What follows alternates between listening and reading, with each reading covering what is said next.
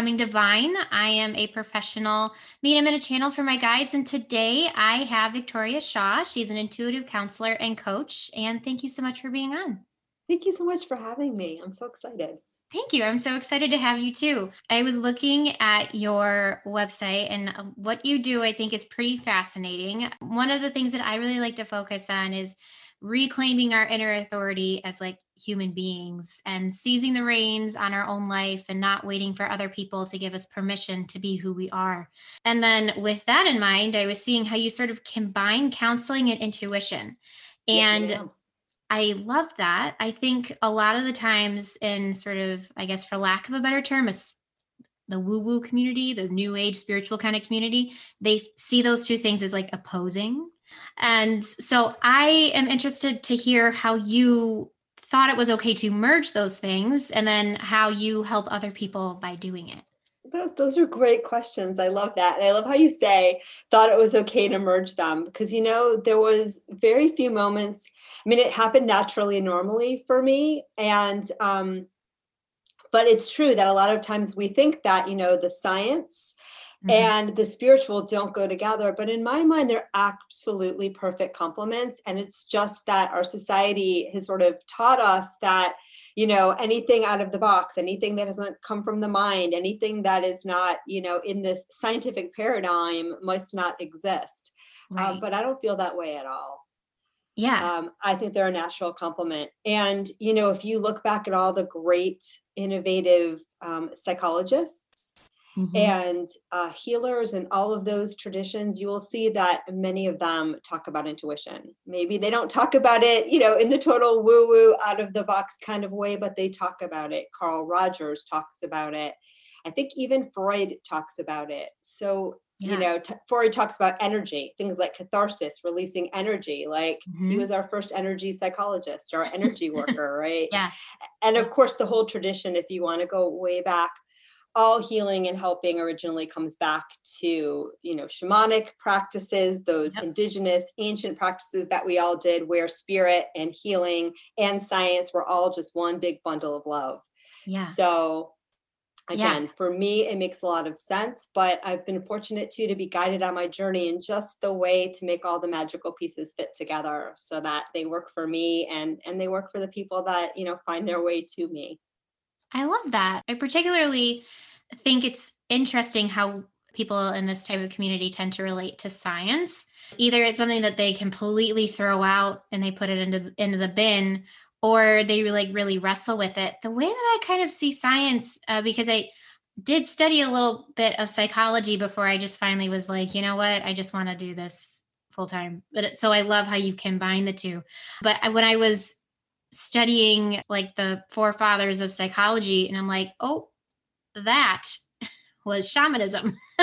Yeah or is that yeah was something like divinely inspired you know for lack of a better term. Like when when you think outside of the box like that i think really spirituality is just it's just science that we haven't figured out how to define yet. And i think that when you define it and you study it, that's the only thing that makes it science, right? So I'm not trying to belittle science because I think it's very useful and helpful, but perhaps just because we haven't titled it or compartmentalized it yet or bagged and tagged it, that, that doesn't mean that it's not useful. Absolutely. And you said a, a bunch of things in there that I, I would love to pick up on. One yeah. is that, yeah, I think a lot of people you know, especially people that are very intuitive, that are very like the feelers, the empaths, mm-hmm. you know, in this lifetime and maybe even in others, we have had thought, and everyone's probably had this at some point in their life because we're all innately intuitive, right? Where right. you have this sense of knowing something, you can't explain how you know it, and it's correct and you know in your bones that it's correct yeah and you know many of us have those experiences as children and then you get out there and people in your world say well you can't know that how do you know that you don't know that and so you mm-hmm. shut it down and yeah. so I think many people look at science that way too. They feel like the scientists are going to shut me down. This whole way of thinking isn't going to really validate. And so, you know, they turn away from it. Right. And then there's other people that come from a scientific background and in their mind it can't be both. And, you know, so they grapple with it. Mm-hmm. But then I also think there's a third category of people that recognize that science is a socially constructed entity. How we choose to do science, how we choose to understand science. So, right now, a lot of the ways that we understand the world is this very materialistic way of understanding the world. This is how many people have done it for hundreds of years. So, because of that, you know, scientists will ask the questions that they've socially decided fits the paradigm, fits the way we're viewing things. And also, they're going to look at things that don't fit that worldview with mm-hmm. more skepticism. It's how the mind works. My first career was as a research psychologist. I studied the mind, I studied reasoning, I studied beliefs. This is what I did for a living with science. And I will tell you that people are slow to accept things that stretch them. And yeah. so for many people, the woo stretches them. Mm-hmm. There is actually fantastic scientific, replicatable studies, information of every kind of psychic phenomenon that you can imagine it's there it's replicatable it's just that a lot of you know the people in charge and, and it's not a conspiracy i'm not saying that at all it's right. just that i was just reading another book on this and you know he was quoting scientists the author was and i can't remember the name unfortunately but the scientist uh, the author was actually quoting scientists that said like no amount of of you know information no amount of data could convince me that's true so right. again, if you come into something with that mindset, you're not going to see it. But I do believe it's the way of the future. Quantum physics, you know, is starting to point to this idea that everything isn't matter, everything's energy. Mm-hmm. Everything's consciousness. It's not that our consciousness comes from our brain. It's the other way around. Yes. And so, not to get all all geeky, but this is this stuff makes me so happy. So, me too. There's the third choice is there's no conflict at all. Our science, and I right. think you said this before. Our science is just catching up with you know what our spirituality told us all along. Yeah.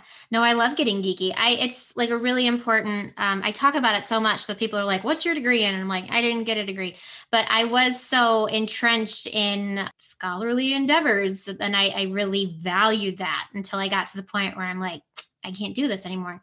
But i think that you really hit upon something that is kind of frustrating to where there will be so much in front of science to say, hey, look at this. You know, maybe it seems crazy, but maybe there's something there.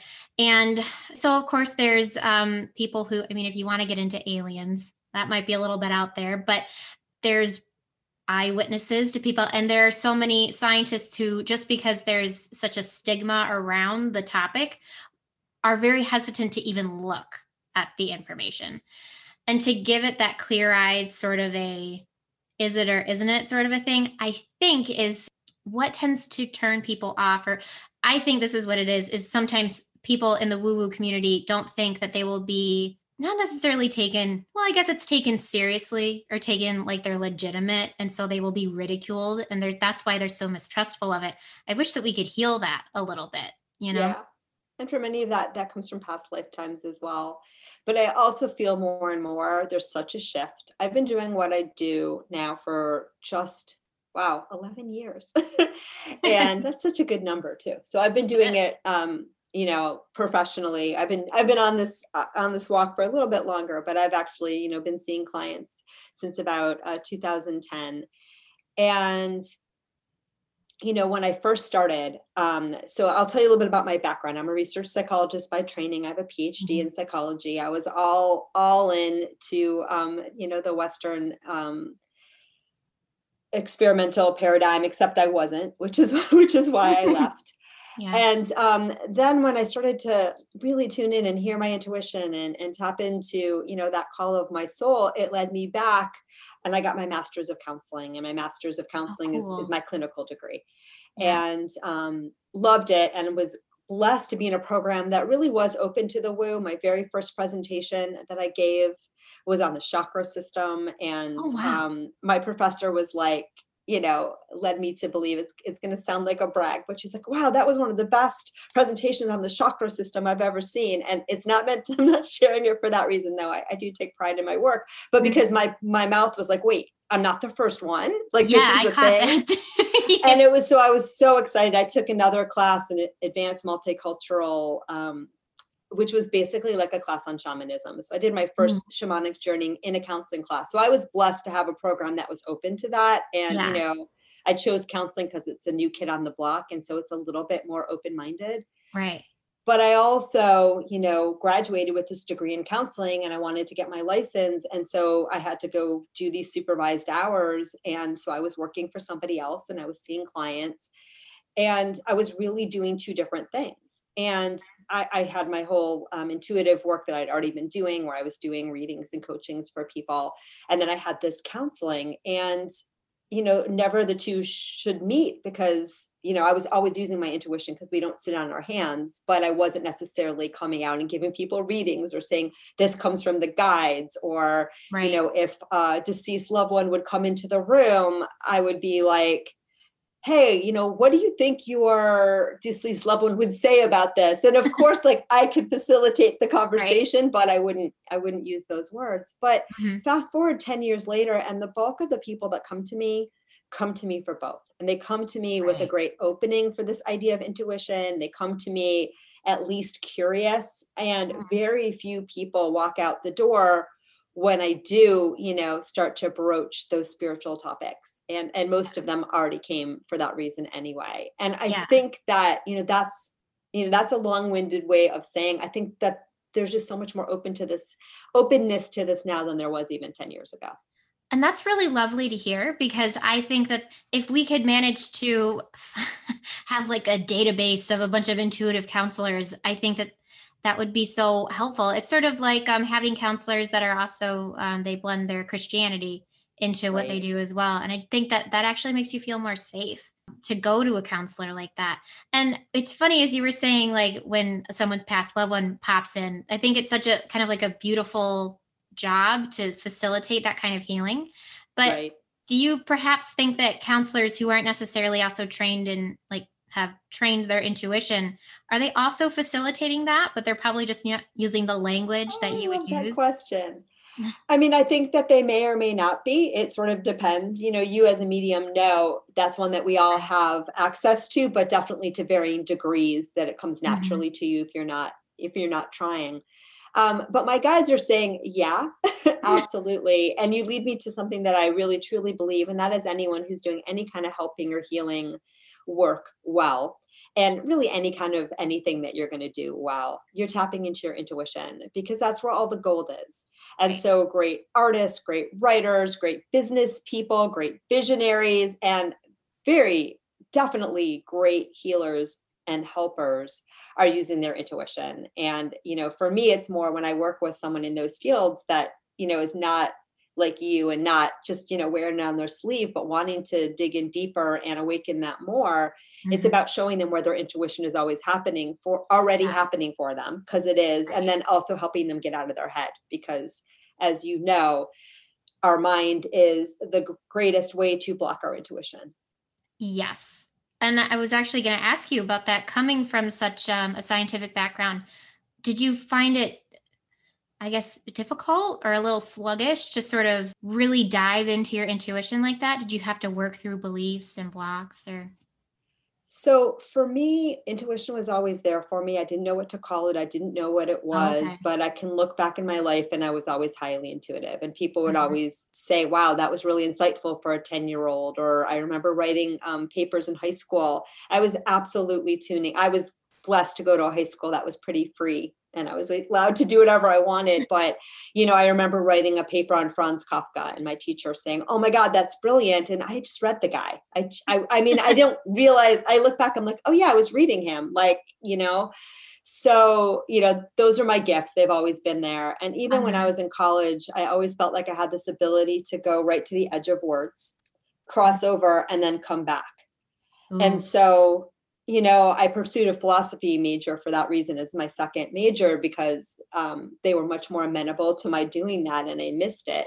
Mm-hmm. Um, but I realized now, again, that was my intuition. That's going right. beyond and pulling in. And so it's always been a part of me. I think as I went, you know, past college into grad school, along my training, I lost it more and more and more. Mm-hmm. Um, and that's why I sort of said, hey, this isn't for me anymore because it's not feeding my soul but it's always been there. And then for me, you know, the journey to awakening my intuition was about coming home and, you know, recognizing how valuable it was. but I also can say, yeah, I'm a th- I was a thinky person. I was trained to always be in my head. You know, mm-hmm. I went to an Ivy League. I, you know, all of that kind of stuff. And so there's also been this creating space to learn to let go of the plans learn to quiet the mind and learn to know that that incredible knowledge base that i have and the intellect that i worked my butt off to develop mm-hmm. um, is always secondary to my intuition. It's a great tool. I use mm-hmm. it. I love it. I'm so glad i have it. But you know intuition first and then you know my intuition will use my intellect as it as it sees fit. Yeah. That is um, kind of a lesson that i had to learn as well that my intellect when I finally got into this, I'm like, do I have to throw all this out? All this time and energy that I spent like sharpening the blade of my mind. and no. my guys are like, it's a tool. We will use that to communicate with you. And I was like, well, thank God, because yep. that would have felt like a waste. I love um, that. Yeah. Yeah. Beautiful. And then it, it's funny that you mentioned like writing papers. When I, I think when I was in eighth grade, I wrote a paper on Nostradamus. And so ah. now that you now that you See, mentioned you that, go. I was like, ding, yeah. Yeah. yeah. So. Yeah. It was totally, I look back and I was like, oh, that's what I was doing. Okay. Yeah. There it's funny how you'll look for little outlets and anything that you're doing to really express who you are, exactly. no matter how trapped you may think you feel. And then another right. thing that I wanted to hit on is that I think that people like you are such a great example of how the two opposing sides as we see them can really be married up and yeah. Uh, like sort of expressed in such a heart-based way so that it sort of heals that rift that I think that we're especially now kind of creating in this sort of new age community and to see that these two things can be combined and we don't need to fear one just like one doesn't need to fear the other. I think that's a really great yeah, no, it's so important. And I really do believe they can be in harmony. And look, there's always going to be people out there that don't see the world that you the way that you do. And there's mm-hmm. always going to be people out there that are lost in all sorts of different levels of confusion that you may have outgrown already. Sure. And there's always going to be people out there that are going to be threatened by your truth, or maybe not, but there might be. I don't want to yeah. say always on that one, but there might be. Mm-hmm. And it's okay. And you're safe and you're okay and you know more and more just find the people that resonate with you and don't you know you don't have to it's ego that tells us we have to convince the enemy that we're right you know that's just ego. Yeah. But it's better to trust in your own inner wisdom like you said trust in your own connection and your authenticity and then more and more you'll just start to allow in people that validate that for you and jive with that because they're going to be drawn to you because that's what you're putting out and they they feel the same way. Mm-hmm. i love that and yeah. I I do wonder, especially coming from like a counselor sort of position, how do you help someone determine whether or not they are sort of like lost in the ethers and they're sort of just kind of lying to themselves a little bit, using it as escapism rather than seeing like the I guess the truth in front of them that they perhaps don't want to see. Ah, so you asked a lot of questions in there. So let me see if I can hone in on one of those, but they're all really good. I mean, you know, as a counselor and as an intuitive and all the other things that I am and do, you know you can feel the energy so you can feel into it so mm-hmm. i can mm-hmm. feel you know when someone is just talking and they're not you know really present they're not really aware they're just in their stories and you know mm-hmm. i can guide people you know sometimes people like to do that for a while to get it to vent it out but you yeah. know then we we get below that um, but I also think, and I'm not sure if this is the question you were asking, so stop me if it is, but there is that feeling too of, you know, can we become ungrounded? Can we become yeah. so intuitive that, you know, maybe it's not functional and it's not helpful? Mm-hmm. And I think that was my story in a lot of ways before I awakened to my intuition, I was one of those people that was just every channel was turned on, all the good ones and and the not so good ones. And you know, obviously, if you tried to watch TV with all the channels turned on at once, you would see a bunch of noise, right? Right. Yeah. And so for me, it was learning to turn down you know a lot of that information so i could just hone in and focus on what was important and what was right. So it was about having good energetic boundaries and also just learning you know how to tune into those right channels. Mm-hmm. and you know i think a lot of people that have various mental illnesses you know and i don't love that word but people right. who you know are well i'll just i'll leave it for now. You know sometimes too that they might be plugged into the wrong channels. They might not be integrated grounded. They might not you know sometimes we just don't have we all need that sense of self. In the spiritual community community, we talk about ego being the worst thing ever. But you kind of need an integrated self, sense of self to be here, you know, mm-hmm. in the mm-hmm. first place. And so definitely don't get lost in it. A lot of us are transcending this idea that all you are is your small human personality. But there are some people out there that don't have an integrated sense of self and you know so these right. kind of things that we work with so does that answer your question that does thank you okay yeah. and you actually brought up something that i did not expect to talk about but um, part of my work is sort of healing our relationship with the ego because i think it's actually part of the human experience to integrate your ego into a higher perspective oh my know? god i love that yeah i think that it's really important that we don't demonize the ego and instead take it with us when we grow because i think that that is part of what makes us unique. I like to say that you know we can tell the difference between the buddha and jesus and you know because they have individuality in some way right? So it was useful to them so we may as well use ours. Absolutely yeah. And when you when your spirit chose to come into human form and when your spirit chose to differentiate from the one thing the all that is it did so for a purpose. And so you can recognize that it's true that you're everything mm-hmm. it's also true that you're not right? Yes. because that's that's the illusion. And so yeah. your individuality your uniqueness your perspective are golden. It's what you're here to do and express yeah. right Yes. And even your human self is here, that container that you slip into when you become human again, that personality that is whoever you think you are in this lifetime. Or maybe you're starting to realize that you're more than that, which is grand. Mm-hmm. But regardless, it's all here to serve you. It's all part of yeah. what you agree to, and it's all part of the learning and growth. And, you know, the trick is more and more we we align with, you know, that bigger part of ourselves while also still walking the talk of being human. So right. I love that. Yeah, yeah. it's so cool. it is. It's fun. Well, the other thing that you were talking about integrating um, and grounding and for some reason i was thinking about boundaries do you find that people who are very ungrounded that they perhaps have sort of poor boundaries and they're maybe listening to channels that they don't need to be listening to yeah i'm nodding yeah. and then i realized that won't that won't work for the audio yes absolutely um, a big thing for me was to learn to get grounded and centered uh-huh. in my own energy and you know even to this day you know sometimes i need a lot of alone time i'm, I'm having a little alone yeah. journey right now because i'm one of those people i feel into other people especially the ones close to me that i love they may mm-hmm. not be at the same level of awareness that i am they may not or they might just be different, you know, like having a mm-hmm. different perspective, different feel. So, you know, I know when it's important for me to come home to myself, being my own energy, being my own vibration and and and sort of let go. Cause a lot of times we're influenced by other people energetically and we don't even know that's what's going on especially yeah. the real empaths and people that maybe have grown up with that kind of pleaser mentality mm-hmm. and so it's important you know to learn how to get back to your own energy and get back grounded and centered one of the words that I really I took away from my brief study of psychology and I take with me is like locus of control. Do you Ooh. have like an inner or an outer locus of control? And for me, yes. that was like, oh crap, I have poor boundaries because I have an outer locus of control. Like I think everything else controls what I do. And that was part of my healing journey it was not that long ago when I learned it and I thought, I'm like, I'm pretty good at this. And I was like, no, I'm not. you know, oh my like, God, I love that so much. Yeah. I love that so much. Yeah, that is really powerful. I've never put those two things together that way, like you did, but that's just brilliant.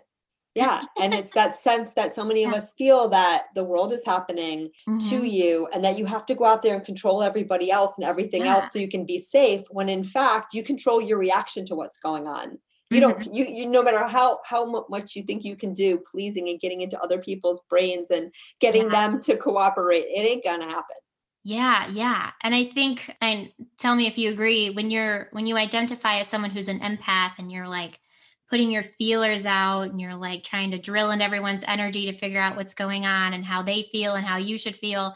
To me, that's very much like you may feel like you're really internal, but uh, my experience was that I was like, oh, I'm so focused on everybody else's experience that I'm too afraid to have my own yeah. and to sort of put myself and have my own authentic experience.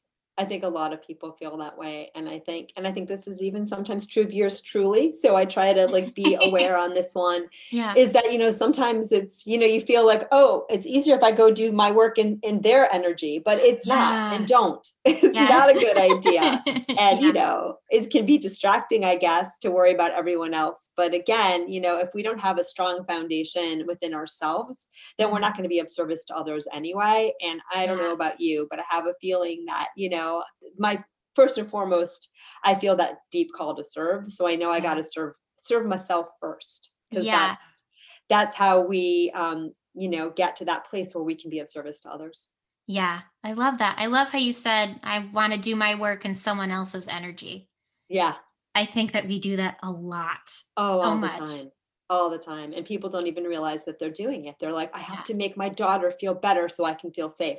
Oh, my mother, you know, she's in my house and she's, I feel so overwhelmed. She's driving me crazy. I have to get her to do that so I feel safe. And it's Mhm. like, none of those things will help you feel safe because you can't control any of those things. And you can Yeah. try to please people or you can try to manipulate people or you can try but you're just going to spread out your energy all over the place and it's still not going to work and you're going to feel depleted when really what it takes to feel safe is to get move inside of yourself ah you know figure out what you need and then take appropriate action Mhm. I found that when I was sort of doing my own work into trying to like switch my locus of control, I was having a really hard time feeling as if any action could be taken when I was really focused on being in my own energy, if that makes sense. Like I was Right. really worried about, well, everything else will fall apart if I'm ah not, if I don't have my fingers and everything, you yeah know? that's your that's that's your conditioning my friend i don't know if you Yeah. you already probably know i don't know if you want a reading on this phone call but yeah but a lot of people have that experience right Yeah. if we Mhm. and this is not speaking to you now this is just generic Right. um, general. So if we say grow up in a household where you know everything's a little chaotic and we're the Mhm. peacekeeper and we're the one you know or we have a slightly higher level of awareness than our other family members so that we feel like we can see what they can't see we can Mhm. get in the habit early on of thinking that it's our job to you Oh. know be plugging all the holes in the ship or taking care of everybody else or and so we just learn it you get to adulthood and you think that my survival depends on everybody else being okay and me making sure of it when in fact it does not um, and so it's good to be aware of that programming so that you can start to gently undo it and find a new way Yeah. Thank you for pointing that out because I didn't think about it that way, that it was conditioning. But yeah, you're yeah absolutely right. yeah I've yeah been trying to like consciously be like, hey, I don't control the world. yeah Let's get rid of that God complex, sort of a thing. Yeah. And I love how you say it that way too, because a lot of times too, you know, I will point that out gently to people, like, you know, and to myself. Every Mhm. time I finish with a client, I have a little bit, not every time, but sometimes I, I sometimes have a little bit of this am I enough syndrome where, you know, you finish the session, the 45 minutes, and you know, you can think of 25 more things that you can do, and you think, oh, well, I should, you know, I didn't do everything. And then I Mhm. remember, wait, it's not all on me. I only have to deliver whatever the guidance has given me in these, you know, 45 minutes. And then Yeah. there are a million other people in the world, as well as my client themselves, right? That can can pick up where I put the weight down. And that makes a lot of sense. overgiven giving tends to be a little bit of like reverse grandiosity where we forget that we don't have to do everything because it's a whole big wide world and whatever we provide is more than enough and it should always be aligned with what feels right and good and, and spiritually guided for us to contribute. Mm, I like that. That takes so much pressure off a person, you know, Yeah. to think that yeah, I don't have to single handedly save everything. exactly. But so yeah. many people again have that conditioning. And Yeah. you know, when you're a kiddo, you really do feel right. The caregivers, the the people in your life, that's your your security and safety.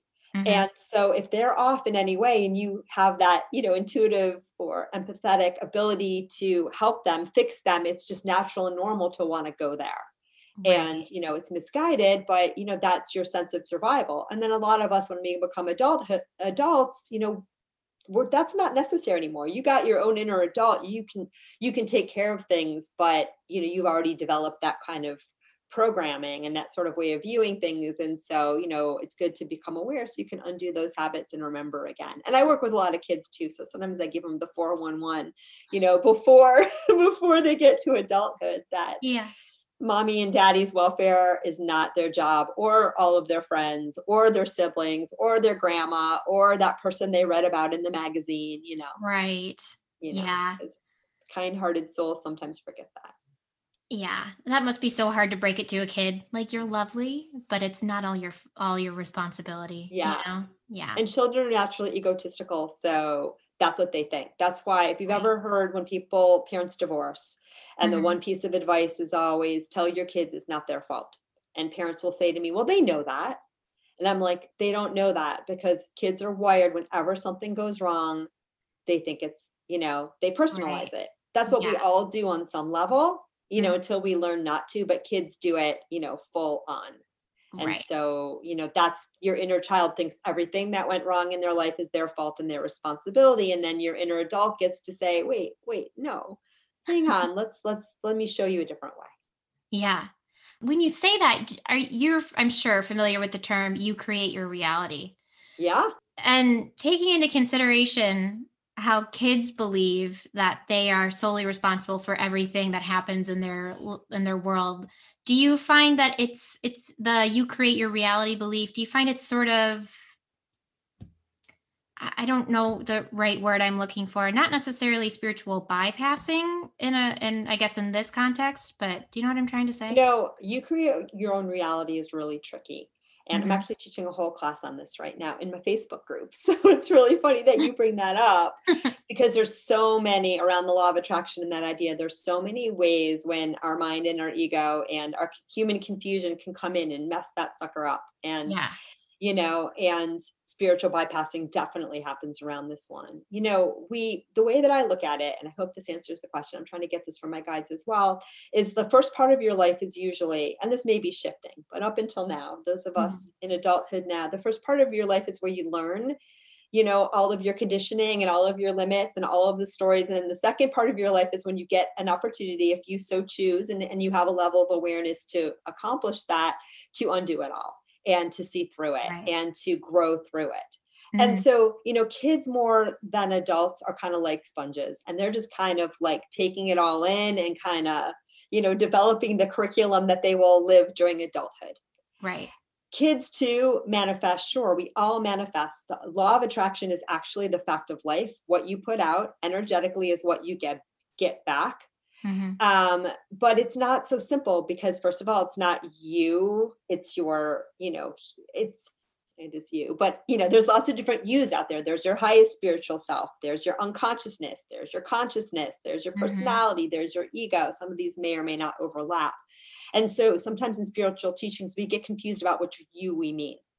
Right. um right so on the highest level you're always choosing. Whenever something happens you're choosing you're agreeing to it because you're here right Yeah. and so you are agreeing or you would not be having that experience but that doesn't mean that your human self likes that experience very much and it Right. even doesn't mean it'll be helpful to tell someone well you created this so deal with it because Mhm. no we you know in human form we create all the time but we don't we don't know all the it's like you know if you were superman and you're flying around with the cape but you don't know how to use it you're going to bump into a lot of stuff and you know on earth we're blindfolded too so we got the cape but we're blindfolded and we're bumping into stuff and that's sort of like how life works does that Yeah. make sense No, it does. It makes a lot of sense. I was um, wondering if you thought that there was any sort of connection between kids almost being like fresh out of the oven, so to speak, and sort of being very connected to that idea of creating their own reality.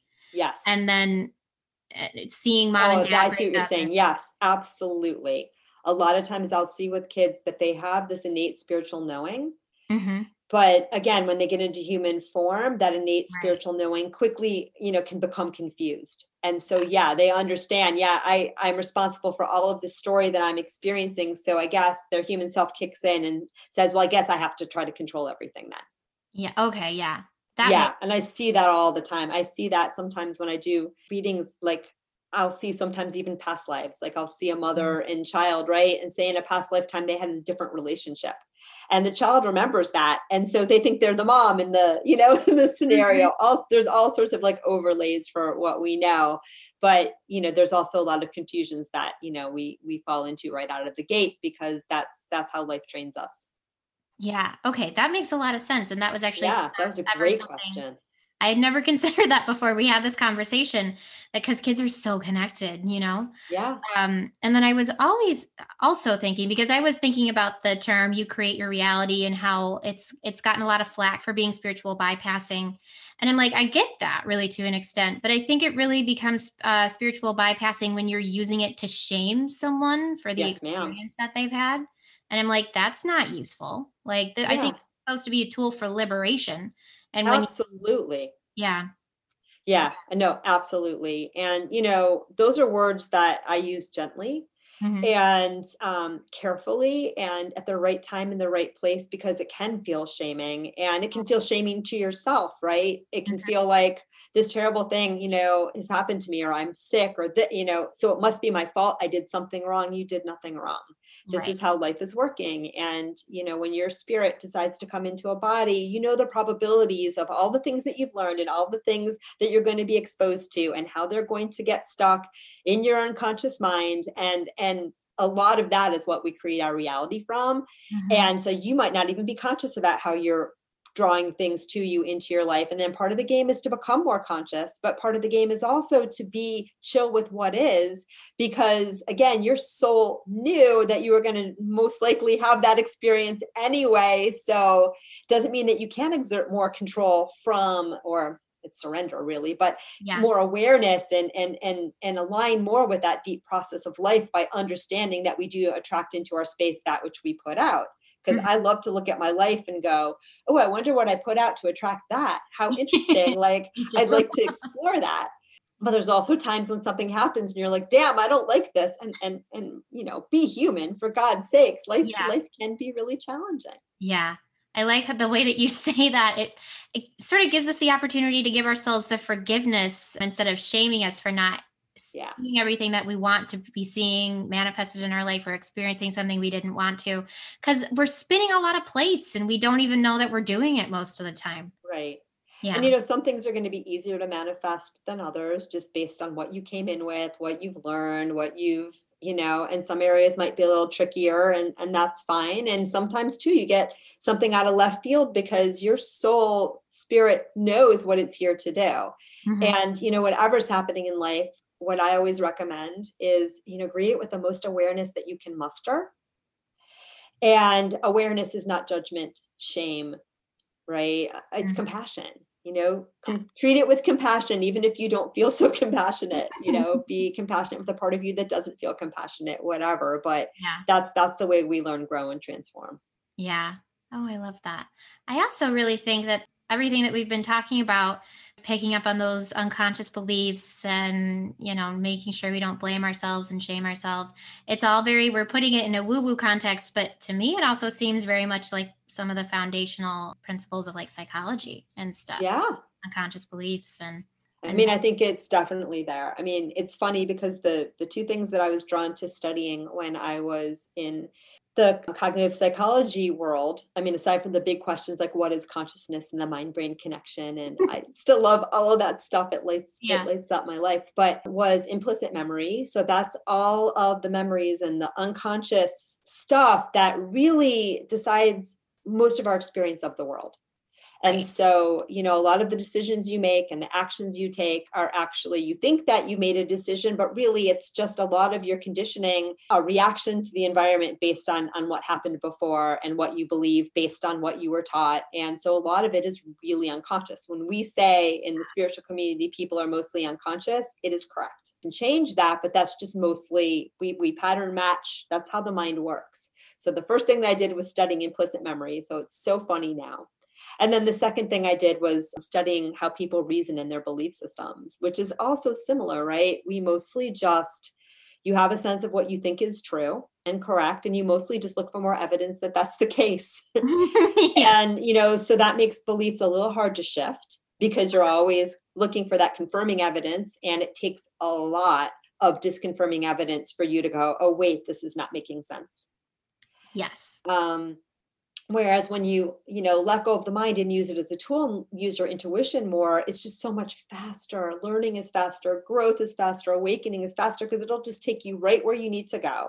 You don't have to do all that mental work and you don't have to worry about you know um, figuring out if everything you've been told is go left and all of a sudden your intuition tells you to go right your mind would never get you there or it would get you there but it would take forever but your intuition will go no look over here Yes. and and that's why it's just such a beautiful gift and usually the great thing about mind is once you look over there in the other direction and it works out your mind will immediately fill in the gap and explain why that's why that's the right answer anyway but you couldn't have gotten there through mind like through Right. mind it'll take you like a thousand years but with Mhm. intuition boom you're there and then the mind will help you understand why you got there Hmm, I love that. that makes sense Yeah, in a big way. You were talking about confirmation bias as a term of, to me, when I see someone scrambling for confirmation bias, they're desperately looking for a way to confirm that everything around them is solid, real, and true, and they can build a foundation on it.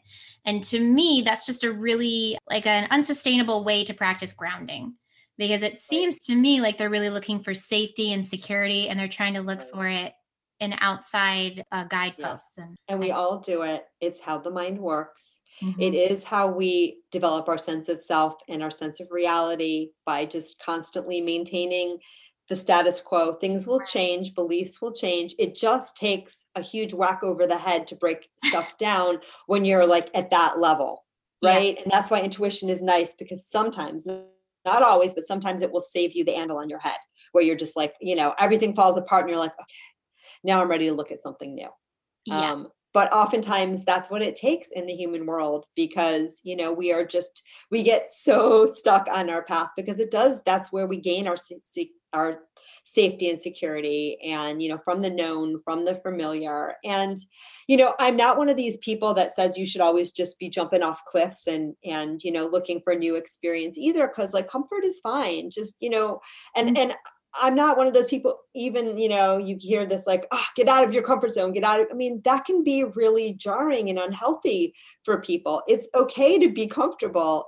It's just, you know, like some, but sometimes we need to be, know how to get a little uncomfortable so that we can grow. And you always want to couch that in, you know, you don't always, I mean, sometimes you really just do need everything to fall apart to, you know, the Phoenix situation, but oftentimes you don't. Oftentimes it's just, you know, be willing to um, even question what is going to bring you comfort. Because, right, sometimes we think I need X, Y, and Z to be in my life because that's what brings me comfort now. And if I let go of those things and do something else, like everything's going to fall apart. Where in fact, if you follow your intuition and you do those other things, oh my God, you're going to feel way more comfortable. Just, eh, you know, you didn't even know what was possible, Yeah. right? Yes. So it's not about being uncomfortable for the sake. You don't have to, you know, take all your clothes off and go sleep, you know, on an iceberg. Um, you know, that's just dumb. But it's just about understanding, you know, that sometimes we need to stretch our comfort zone just a little bit so we can experience new possibilities. that makes a whole lot of sense to me. There was a time in my life, a good chunk of it, where I probably would have been diagnosed with like depression and anxiety. And I was so used to being uncomfortable that it took me a while to realize that because I was always of the mindset that to grow, you need to be uncomfortable, you know? And I was like, well, I don't want to be stuck in this. I guess I need to grow and be uncomfortable. And I'm like, I had to be like, I'm already uncomfortable, you Yeah. know? Maybe I should try being comfortable. What is that Yay, even? I love that. Exactly. Mhm. The problem with any spiritual teaching is that most people hear it with their minds. Right. and our minds are big fat booby traps and so like there's a thousand ways to misinterpret everything and you know so it's really like i always tell people with spiritual teachings try to listen with a soft mind try to just let it come to you try not to overthink it and if Mhm. it's making you feel worse you're probably not hearing it right Yeah. Oh, that's good. If it's making you feel worse, you're probably not hearing it right. right or whoever's telling you is what they're telling you is not good information to begin with because let's Yes. admit that everyone who says they're they're saying something spiritually true is going to resonate with you or be helpful for you or maybe not anyone i don't know Yeah. Yeah. And then I remember I remember the other thing I was going to say we were talking about memory. And it's interesting before I sort of got into the flexibility of time and whatnot, I was listening to a psychologist tell me about how like we don't remember everything correctly. Every time that we remember something, we're remembering the last time we remembered it. Yes, ma'am. And so reconstructive. Yeah. And I was like, what? You know, and so it's kind of like how when people get on the stand and they tell completely, they swear on the Bible and they tell completely different stories. And they're like, they're, that's how I remember it. It's because they remembered right. the remembering. Yes, because memory is constructive. And so, yes, it's 100% accurate yeah. that that is a thing. And that um, I remember that freaking me out. I was like, wait a minute, is anything well, because you lose when you think of it that way, you realize how tenuous your sense of identity is, right? Everything yeah. that you remember is a story that you've told yourself. Yes. Again and again from different ways. It's also beautiful because you can start to edit that story and change yeah. that story and shift that story, which is magical, or just say, I don't need that story at all, which is even better. Yes. But yeah, our memory is is is not only fallible, but it's not it's not um a one-to-one historical mm-hmm. recording right? And, then, and, i do think that on some level we can tap into again everything everything has a perspective. So when you tune in and look at anything you're always looking at it through a particular lens through a protect, particular focus you know that would be the now. And so mm-hmm. you're always going to perceive it a little bit differently based on that lens.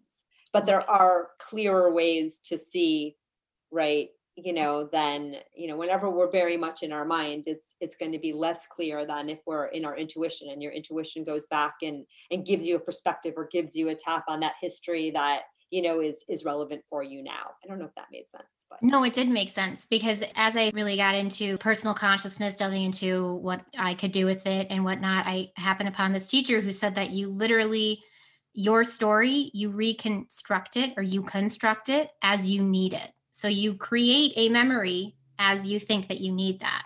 And right. that to me was like that's the same concept that we're talking about here yeah reconstructive absolutely. memory and like sort mm-hmm. of uh, building your own timeline how time is not fluid telling your own story and going yeah. back and like changing the story and you know if you don't like your past give yourself a new one jump a different absolutely timeline.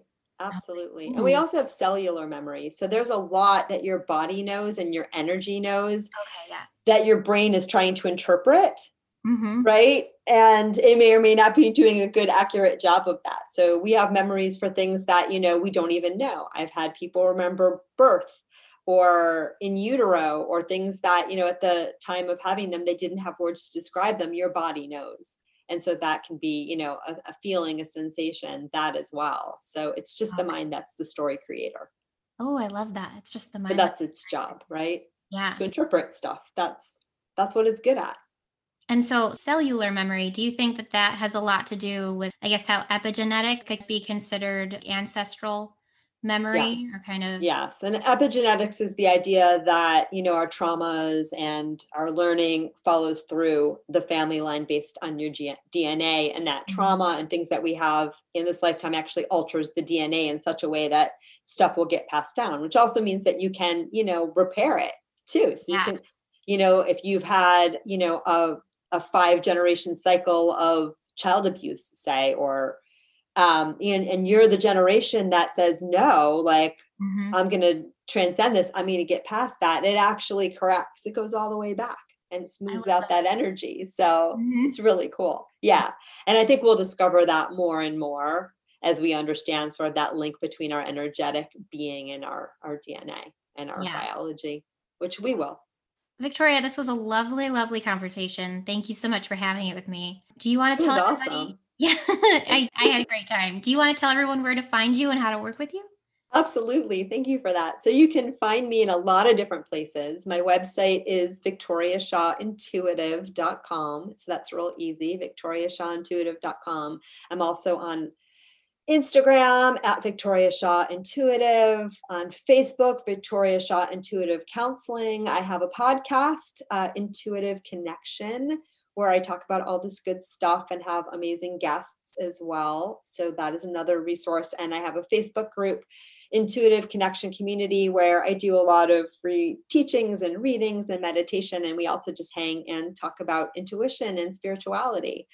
Um, I work with people one on one all over the world and um, by phone or video. So that is always an option. You can find out all about that from my website. And I also do a lot of teachings. I have some classes, self paced classes on my website.